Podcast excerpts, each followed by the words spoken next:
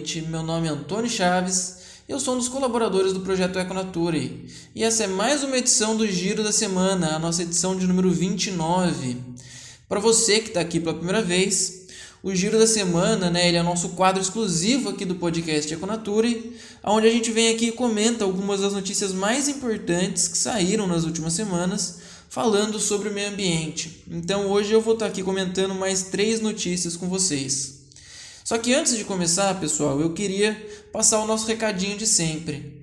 É, lembrar vocês que a gente tem lá a nossa campanha de financiamento coletivo no Padrim. Então, se você acompanha a gente há mais tempo, gosta dos nossos conteúdos e quer ajudar a gente a continuar produzindo e produzindo com mais qualidade, é só entrar no link que está na descrição aqui e se cadastrar e escolher a categoria que você mais te agrada para ser nosso padrinho. E aí você vai estar tá ajudando o projeto é, a se manter vivo e melhorar cada vez mais. Só que se você não consegue ajudar mensalmente, a gente também tem a opção, né, claro, de receber doações. Então você pode doar pelo nosso Pix, pelo nosso PicPay, que isso também vai ajudar bastante a gente. E se você está quebrado, né, não tem como ajudar financeiramente, não tem problema, pessoal. É, a gente está aqui para fazer os conteúdos inclusivos, né? Então a gente não cobra nada de ninguém pelos nossos conteúdos, é, mas você pode ajudar então divulgando o que a gente produz, né? Se você conhece pessoas que vão gostar dos nossos canais, vão gostar dos nossos conteúdos, é só divulgar para eles. É, quanto mais inscrito, quanto mais gente interagindo com a gente nas redes sociais, sempre melhor para o projeto que consegue ter um alcance maior. Então, dito isso, pessoal, passando passado o nosso recadinho, vamos para o que interessa, que são as nossas notícias da semana. Bora lá? Bom, pessoal, começando então a nossa primeira notícia, ela fala da possível criação de um animal híbrido entre o elefante asiático e o mamute lanoso, o mamute lanoso que é uma espécie extinta. É, essa notícia saiu no portal da National Geographic Brasil e a notícia que eu trouxe aqui para comentar é uma em que eles fazem algumas reflexões éticas é, acerca da produção desse animal híbrido, né, da criação desse animal híbrido. Então eu trouxe essa notícia para vocês porque tem o link aqui na descrição e aí dá para vocês terem uma ideia, né, fazerem as suas próprias reflexões também a partir do que está escrito ali na matéria. Mas voltando à notícia, né, vamos tentar explicar o que, que acontece aqui.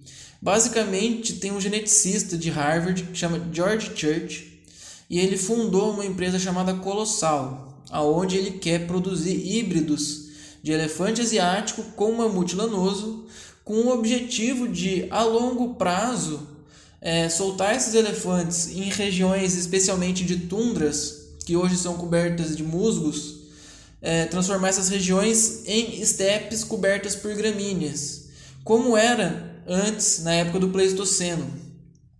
Porque tem cientistas levantando hipóteses de que essas mudanças em grandes proporções elas podem reduzir futuras mudanças climáticas, desacelerando o degelo do permafrost ártico. Mas vamos entender então melhor isso, né? Como que acontece? Basicamente, para quem acompanhou aí os bate-papos Econatura das últimas semanas, deve ter acompanhado é, aquele que a gente conversou com a Evelyn Barbosa sobre é, Antártica. Lá ela explicou um pouquinho sobre o que é o permafrost. O permafrost ele é uma camada de terra congelada permanentemente. Basicamente, né, é, é tanto gelo, tanto gelo que foi se depositando naquela camada de terra que ela não derrete completamente. Então, de tempos em tempos, ela derrete um pouco na camada superficial, mas é, não completamente. E aí depois ela volta né, é, a congelar. Porém, tem acontecido o derretimento em proporções aceleradas. Então tem tido degelo acelerado do permafrost. Então ele não tem tido tempo de congelar e se recuperar. E aí os cientistas acreditam, né? Porque como ela é uma camada de terra onde foi tendo deposição de matéria viva através é, das camadas de gelo, né? Então a gente tem várias camadas de gelo com muita matéria orgânica, com muito carbono preso. Os cientistas estão prevendo que a aceleração desse desgelo está liberando cada vez mais carbono na atmosfera, que está virando dióxido de carbono, né? E contribuindo com o efeito estufa, com as mudanças climáticas. Então, na ideia deles, né, se você conseguir preservar o degelo, diminuir o degelo é, e preservar o permafrost, você vai estar tá preservando esses sumidouros de carbono, né? vai estar tá mantendo esse carbono isolado e não na atmosfera, é, prejudicando o meio ambiente e a nossa saúde, obviamente. E aí eles pretendem, né, durante todo esse processo de produção, de criação desse animal híbrido, produzir tecnologias inovadoras para a conservação ambiental.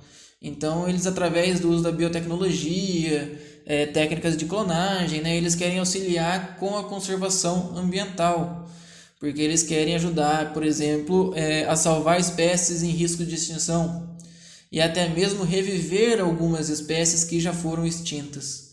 Eles já têm tentado isso há algum tempo, muitos cientistas, né? E inclusive esse pessoal aí, eles têm tentado fazer essa reviver essas espécies, apesar de que eles falam que nesse caso aqui não é reviver a espécie. Eles não querem reviver o mamute eles querem reviver alguns genes do mamute lanoso através de um elefante asiático modificado. Então é mais ou menos essa a ideia, mas tem muito cientista querendo fazer mesmo uma, é, reviver uma espécie extinta. Eles já tentaram isso com uma espécie de cervo há um tempo atrás, um cervo que tinha sido extinto em 2000. É, e aí lá para meados de 2010, 2000 e pouquinho, 2011, 2012, sei lá, não, agora eu não lembro direito, eles é, tentaram fazer é, é, a clonagem desse, desse animal, né? Ele não sobreviveu muito tempo, mas eles conseguiram fazer viver, conseguiram fazer nascer. Então, assim, eles estão chegando lá e a ideia então desse pessoal é fazer essas tecnologias para avançar também nesse sentido da conservação ambiental. E vamos lá, o que, que a gente tem para comentar sobre tudo, né? Tudo, tanto a ideia do, do pessoal que está por trás de fazer esse, esse animal, quanto quais são os dilemas, né? Ou quais são os problemas que eles vão enfrentar e os problemas éticos também. Primeiro, essa ideia de fazer é, esse animal surgiu de um encontro do George Church com Sergei Zimov, que é um ecologista russo e ele é diretor da Estação de Ciência do Nordeste, que fica em Chersky, que é lá na Rússia, ou perto da Rússia. E ele sendo diretor ali desse parque, dessa estação de ciência, né? Ele estuda a permafrost já tem umas três décadas, quatro décadas. E ele já fez inclusive estudos liberando grandes mamíferos em áreas de tundra para ver o resultado e viu que deu certo. Basicamente, eles começaram a ter um, um, um trazer um benefício para aquele solo, diminuiu o degelo ali, compactou o solo e tudo mais. Então esse cara já, te, já tinha essa ideia, já tinha feito algo parecido e já tinha é, visto que pode dar certo. E então quando ele conheceu o George Church, né, ele lançou essa ideia para o George Church, o George Church pensou nos mamutes. Aliás, mentira, ele pensou nos mamutes não. O Zimov falou dos mamutes para o George Church e isso levou o George Church a investir na ideia de retrazer os genes do mamute é, para um elefante asiático com o intuito de soltar ele lá no, na área da Estação de Ciência do Nordeste. É, e quais são os grandes problemas né, que eles vão ter que enfrentar? Primeiro é manter o bicho vivo. Como eu disse, né, eles é, conseguiram trazer um cervo há, um tempo atrás aí à vida, mas ele se manteve vivo por aproximadamente quatro dias somente. Agora eles precisam fazer um elefante viver, um elefante que vive muito, muito tempo. Ele é um, uma espécie bem longeva é, então, fazer ele viver por todo esse tempo é um grande desafio que eles vão encontrar. Os cientistas alegam que a maior parte da ciência já foi feita, precisa agora somente ser aplicada. É, então, a ver também, né, porque esses estudos não foram publicados. O pessoal da Colossal promete que vai publicar alguns deles nos próximos meses, então a gente vai ter uma ideia melhor sobre a possibilidade disso acontecer ou não é, daqui um tempo ainda. A gente ainda não tem muito como saber é, se isso vai realmente dar certo, qual que é o nível né, de investimento que eles vão precisar, o que, que eles ainda precisam fazer ainda de ciência e o que de tecnologia eles precisam produzir para conseguir é, chegar na produção de um mamute, de um elefante híbrido de mamute. Outro problema, além dessa dificuldade para manter vivo, né, aí vem também da questão simples é, comportamental, né? Como socializar esses animais, como socializar eles com a natureza, com outras espécies e com todo o hábitat que eles vão ter que viver, como reintroduzir eles corretamente. É, se a gente não tem conhecimento é, de como os próprios mamutes lanosos se comportavam corretamente, a gente tem é, indícios, né, mas a gente não tem nenhuma certeza, a gente não viu aquele animal no, no hábitat. Algumas coisas podem sair diferentes. É, sem contar que a gente está falando de um animal que vai ser híbrido, então ele ainda vai ter algumas características né, é, diferentes do mamute lanoso. Como que a gente vai saber que aquela reintrodução vai dar certo? Como garantir que aquele animal vai ter condições de sobreviver ali? Então são questões bem amplas né, que eles ainda também não responderam. É, eles garantem que isso só vai trazer benefícios é, para toda a comunidade de espécies e também é, para as comunidades humanas próximas, que é um dos tópicos que a gente precisa conversar também. Mas eles garantem que vai ter esse benefício. E mas ainda não apresentaram também como que eles vão fazer. Então assim, a gente tem uma ideia, tem um pessoal falando que tem como chegar lá, que vai demorar um tempinho ainda, mas tem como chegar lá. Só que é uma ideia que além de difícil, porque manter os animais vivos demanda é, bastante estudo, como também é uma ideia que pode ser um tiro pela culatra. Esses animais podem simplesmente não conseguir socializar, não conseguir serem reintroduzidos. Tem coisas que eles não conseguem garantir 100%, mesmo com todos os estudos feitos, né? A gente ainda vai ter é, a chance do acaso é, atrapalhar tudo. E aí, por fim, pessoal, a última reflexão, que é que a própria notícia traz, né, que eu acho também que é bem legal, é com relação à área de vida dos elefantes. É uma área de vida muito grande, o elefante tende a ser migrar bastante, né, de um lado para o outro. Então, se a gente pensar em um ainda que vai passar por condições extremas, deve ser um animal de é, uma migração longa que vai ficar em áreas restritas. E quando começar a migrar e começar a colonizar outros ambientes, vai invadir territórios é, talvez não tão preparados para isso, incluindo também territórios de povos tradicionais, que vai ter toda uma alteração no uso do solo, porque se mudar a conformação da vegetação, né, vai ter uma alteração no uso do solo. E aí tem é, povos inuites, que são indígenas, né, são os... É, como que é o nome mesmo do, da turminha lá? Os esquimós, né? são é, indígenas, no caso esquimós, lá do Canadá, da região do norte ali do Ártico. Então esses povos inuites estão preocupados, né, com essa ideia de reintroduzir esse animal porque vai mudar o uso do solo ali na região deles. E aí o que que isso vai afetar eles? Como eu falei, o George Church ele afirma que não vai afetar de maneira negativa de jeito nenhum.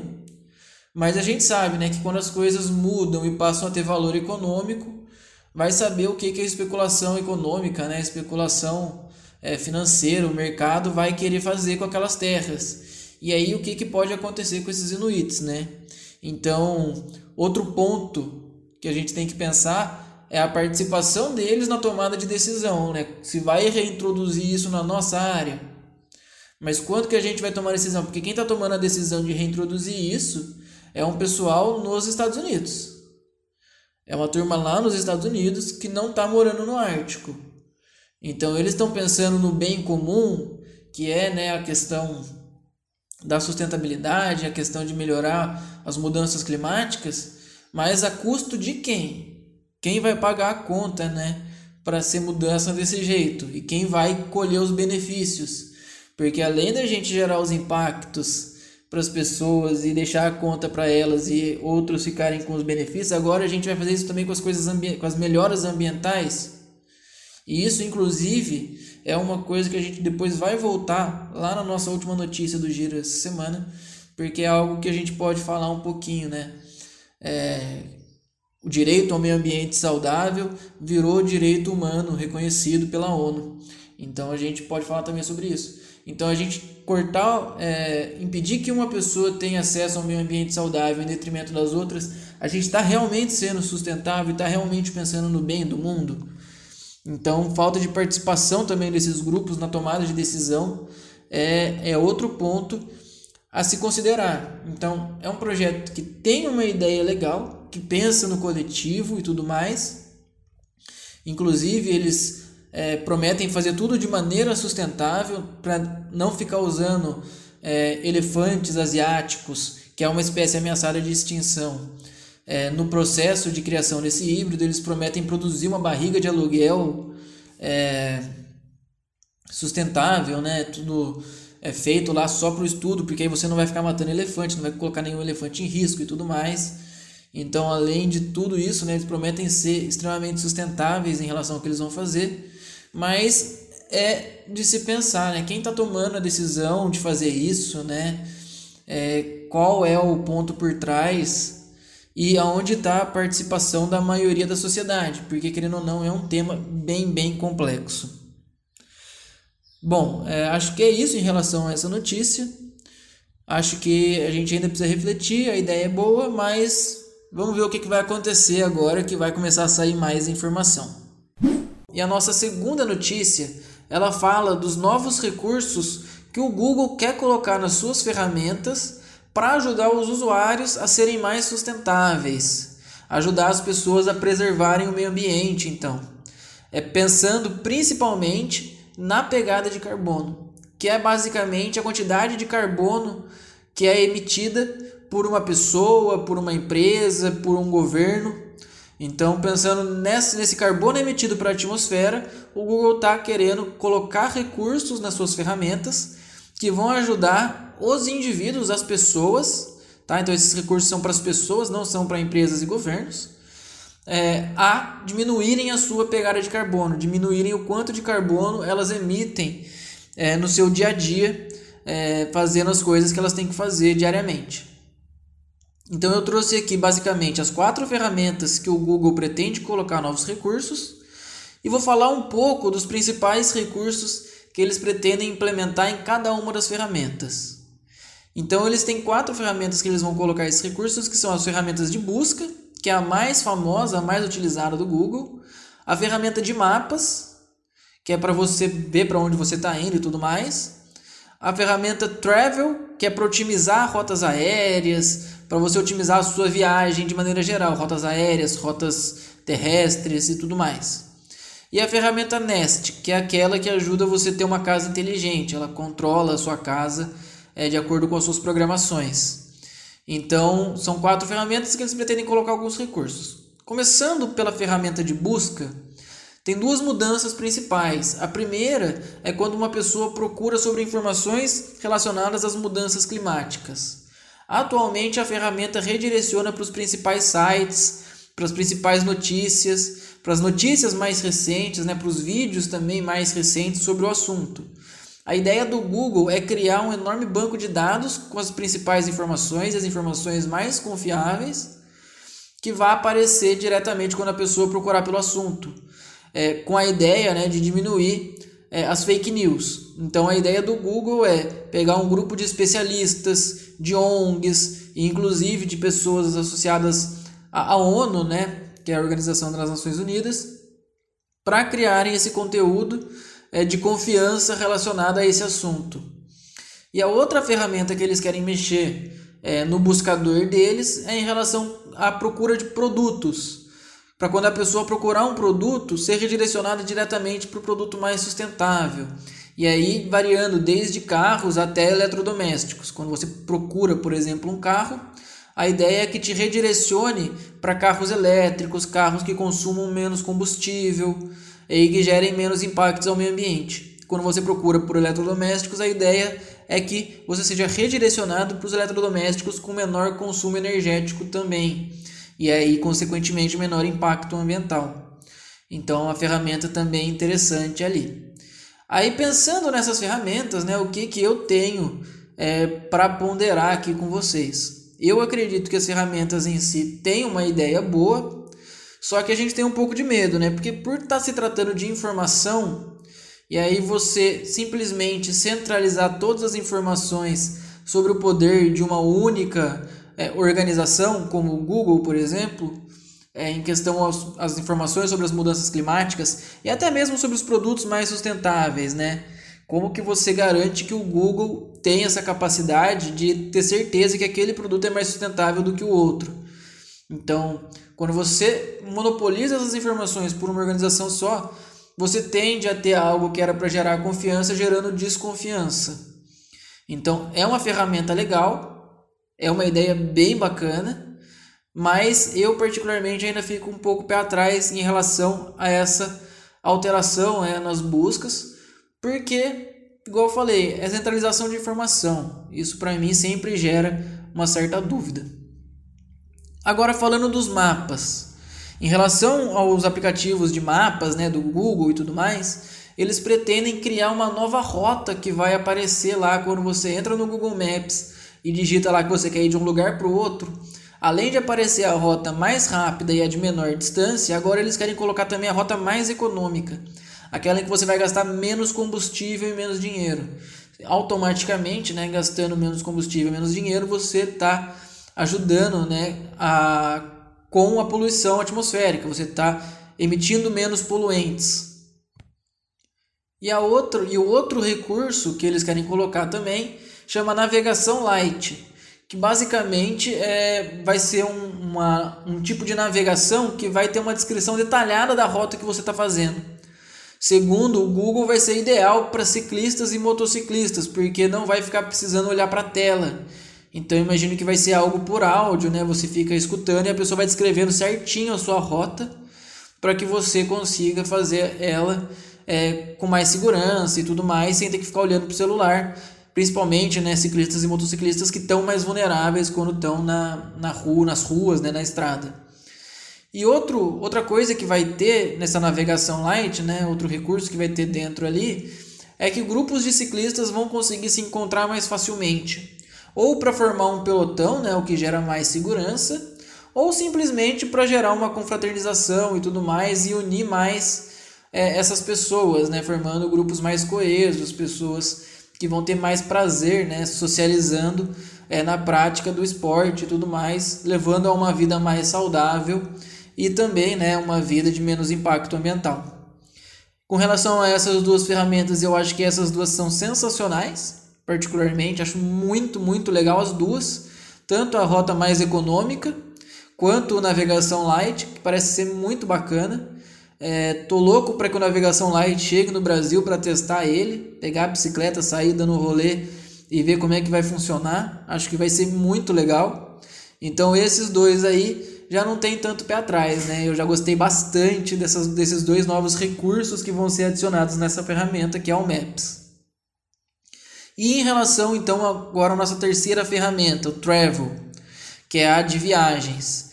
Basicamente, o Google pretende otimizar rotas aéreas, ajudando as pessoas é, a entenderem o quanto que a escolha das passagens, a escolha do assento que ela vai sentar, emite de carbono e oferecendo aí a contrapartida, né?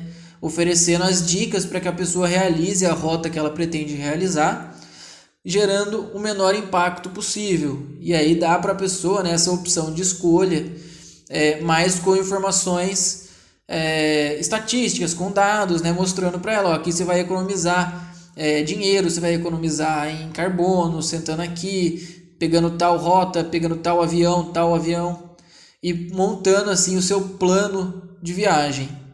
É, essa ferramenta ela tem o único porém, né, porque ela não é uma ferramenta que provavelmente vai servir no mundo inteiro. Isso depende muito de como funciona é, o sistema aeroviário do país por exemplo, nos Estados Unidos, provavelmente vai ficar tranquilo, porque lá a pessoa, o indivíduo, tem muita liberdade para montar o seu plano de viagem, escolher os aviões, as rotas e tudo mais.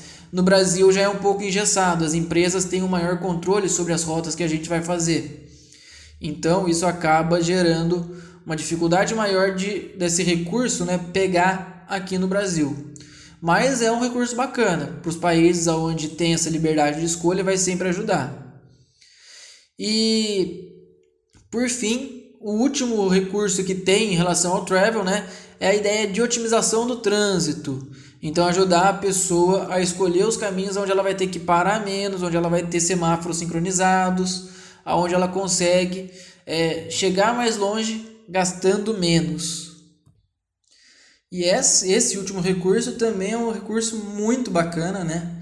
Querendo ou não, trânsito é algo que impacta diretamente as pessoas em questão de saúde, tanto pela poluição, mas também estresse, né? O trânsito é realmente um horror e quem vive em qualquer cidade do mundo praticamente hoje enfrenta trânsito. Quem não enfrenta é muito sortudo, porque trânsito está em todos os cantos do mundo. Então, se você conseguir otimizar, diminuir o trânsito nas principais cidades, é, em, nas principais localidades do mundo, né? Facilitar a vida das pessoas, com certeza é muito bacana, além de gerar um enorme impacto ambiental, né, com a diminuição da poluição atmosférica. E essa também é das, um dos recursos que eu acho que podem ser extrapolados rapidamente para a questão do uso público, para que né, as próprias prefeituras das grandes cidades consigam é, otimizar o trânsito nessas cidades. Então pensar é, em, no coletivo de maneira geral, né? Então sincronizar melhor os semáforos e tudo mais, porque realmente falando assim, da onde eu vivo, tá bem difícil. Trânsito o tempo inteiro para ir para todos os cantos. Então isso realmente é uma ferramenta que pode ajudar bastante. E por fim, na última ferramenta que é o Nest, já pensando na casa, né, na casa inteligente, a ideia é que ele tenha agora é, um sistema que vai ajudar a controlar o aquecimento da casa. Principalmente nos países do norte, né? Às vezes tem, tem épocas do ano que são muito frias. Então o pessoal usa muito aquecedor interno. E a ideia é que o Nest, quando configurado para tal, ele consiga controlar o aquecimento da sua casa utilizando os picos de energia sustentável e de energia não sustentável. Então, basicamente, quando a gente tivesse numa bandeira que está sendo utilizada uma fonte maior de energia renovável, sustentável, ele estaria ligando o aquecedor. Quando você tivesse uma bandeira onde estivesse usando muito mais energia não renovável, não sustentável, ele desligaria o aquecedor. É como a gente pensar aqui no Brasil, que a gente está em bandeira vermelha atualmente e está utilizando a energia das termoelétricas em grande parte para suprir a falta de energia das hidrelétricas nesse momento, né, que estão com seus reservatórios baixos. Então, você tem menos energia renovável, energia da hidrelétrica, e mais energia não renovável, energia das termoelétricas. Então, o Nest ele ia pegar essas alterações e ia controlar o aquecedor interno da casa para que tivesse um menor consumo de fontes não renováveis. Essa também um bem bacana. Aí pensando só assim, é bacana na teoria também, né? Mas teria que ver também o quanto que precisa para implementar tudo isso.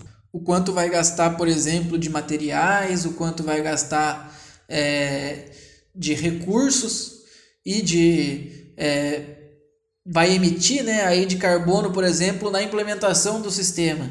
Porque tem isso também, né? O sistema em si pode ser bom, mas se ele gasta mais para ser produzido do que realmente ele recolhe, ele acaba por não valer a pena.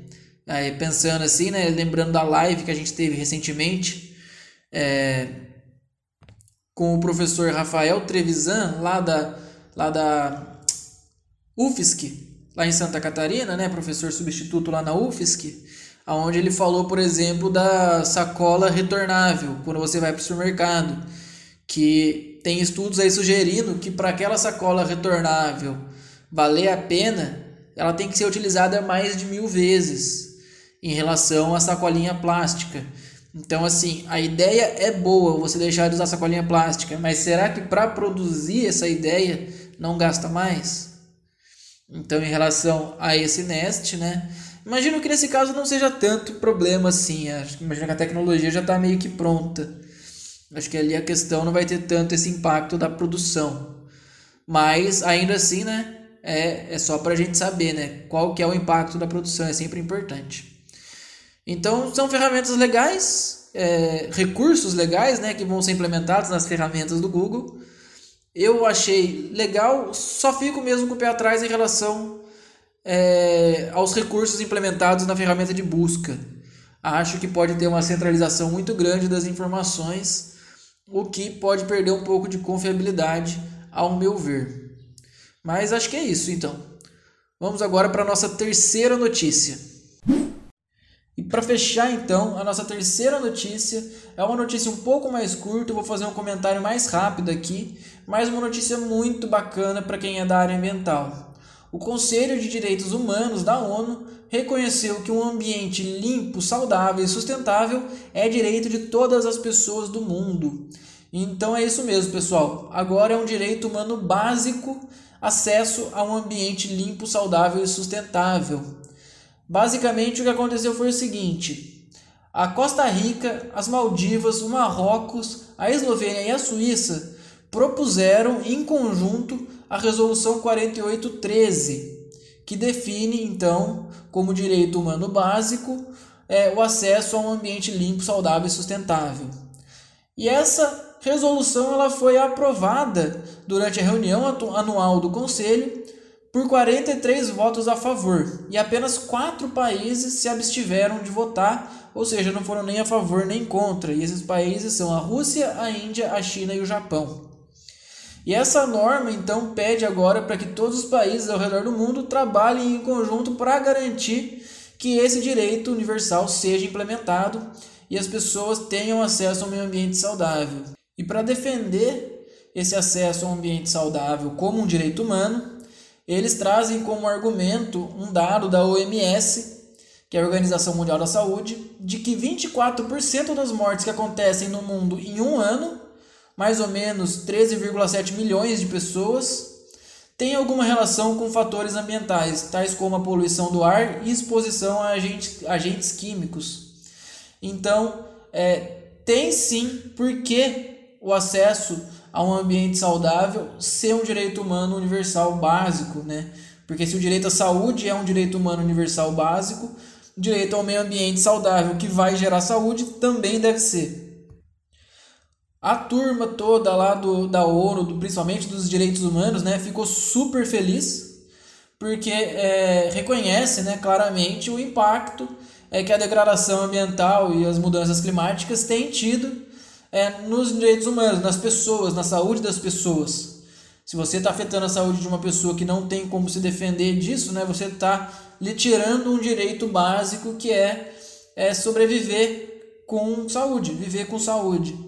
Então, se a gente está mexendo no ambiente ao ponto de tirar isso das pessoas, automaticamente a gente está tirando um direito humano básico. Então é uma decisão que já devia ter sido tomada há mais tempo, mas foi tomada agora e agora resta fazer pressão para que é, os países né, comecem a implementar tudo isso, implementar e oferecer para suas populações né, esse acesso a um ambiente mais saudável e que vai deixar as pessoas mais saudáveis, com certeza, vai garantir saúde, vai garantir é, qualidade de vida para todo mundo.